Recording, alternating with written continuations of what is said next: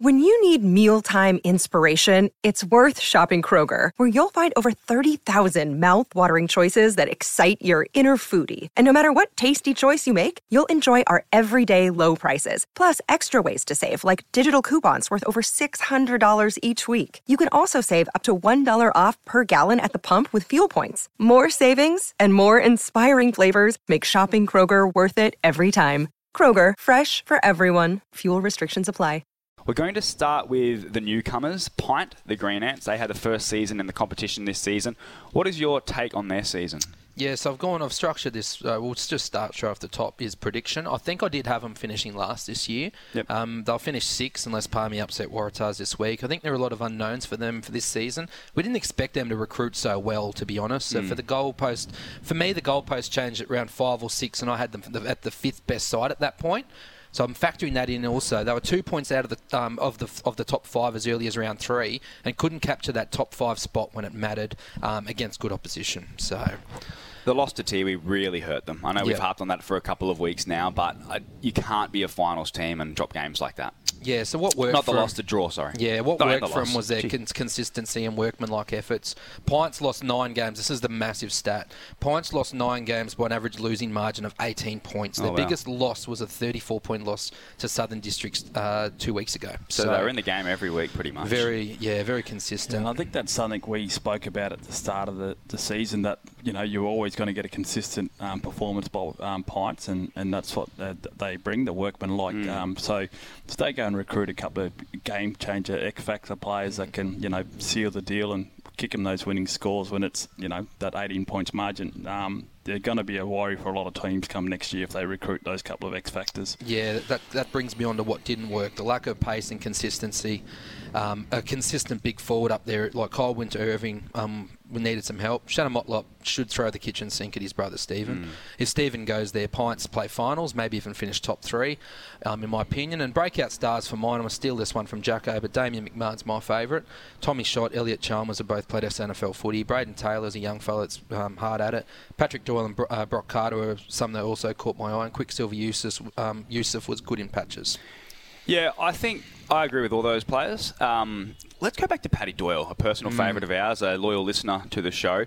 I think he his journey has been understated somewhat. He played a lot of Division Two footy. I think at the Spartans, played yep. a lot of reserves at Nightcliff, and yeah, never really was one that was considered a Premier League player up here. I know when Pints come in, if they said, "Look, we've got Paddy Doyle to hold down the key spot in defence," um, you know, like it wasn't something that you'd be concerned about because players can improve and adapt, but it was a question mark coming into the season.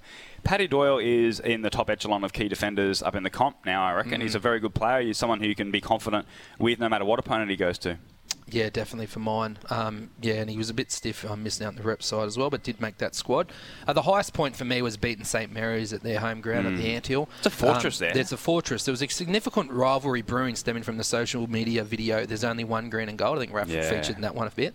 Um, that was that St Mary's. spokesperson Yeah, yeah, yeah, I think yeah, Raph edited it. Um, that St Mary's put up on Facebook. So I was at that game, and it was as hostile as a St Mary's versus Buffs game that day was.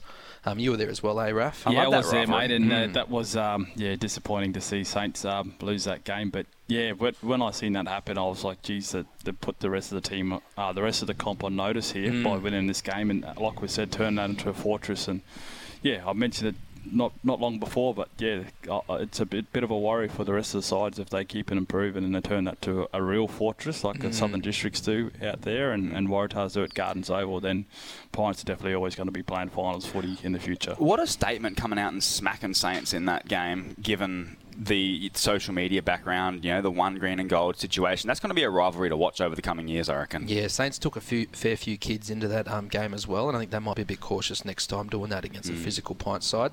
The lowest point for me, obviously, was losing six out of eight premiership points to Tiwi. This cost uh, Pints a spot in the finals, considering that no other side lost or drew with the Bombers this season.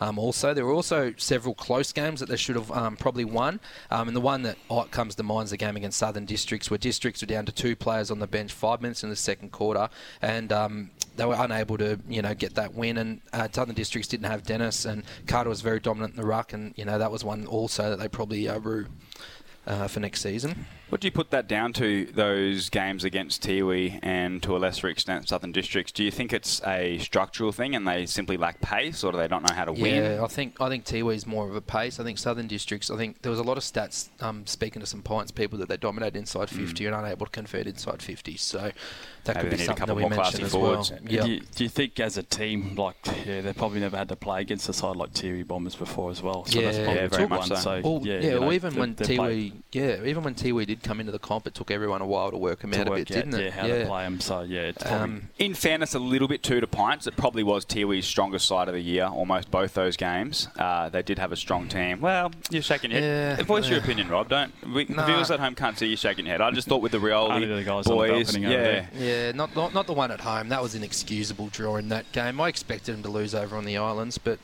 um, I'll go I'll go to where to next though. Depends on the recruits um, they have, but I have them finishing fifth next year.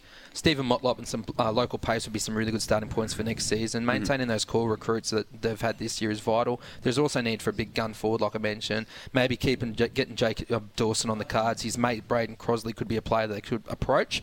My season rating is seven out of ten for the Pints and Shannon Motlop coached Pint Green Ants. Raf, where would you rank them out of 10? Yeah, about that uh, six or seven mark. Um, Obviously, the consistency is one we spoke about, and we keep mentioning, um, and they're always going to bring the workman-like effort. Um, yeah, like we said, uh, they they top up those two or three recruits. Uh, they're definitely a top three side, top four side. Yeah, your I'm going to have to give them an 8 out of 10, given that we both said we wouldn't have been surprised if they didn't win a game all season, but they won many of them and they'll win many more in the preceding years.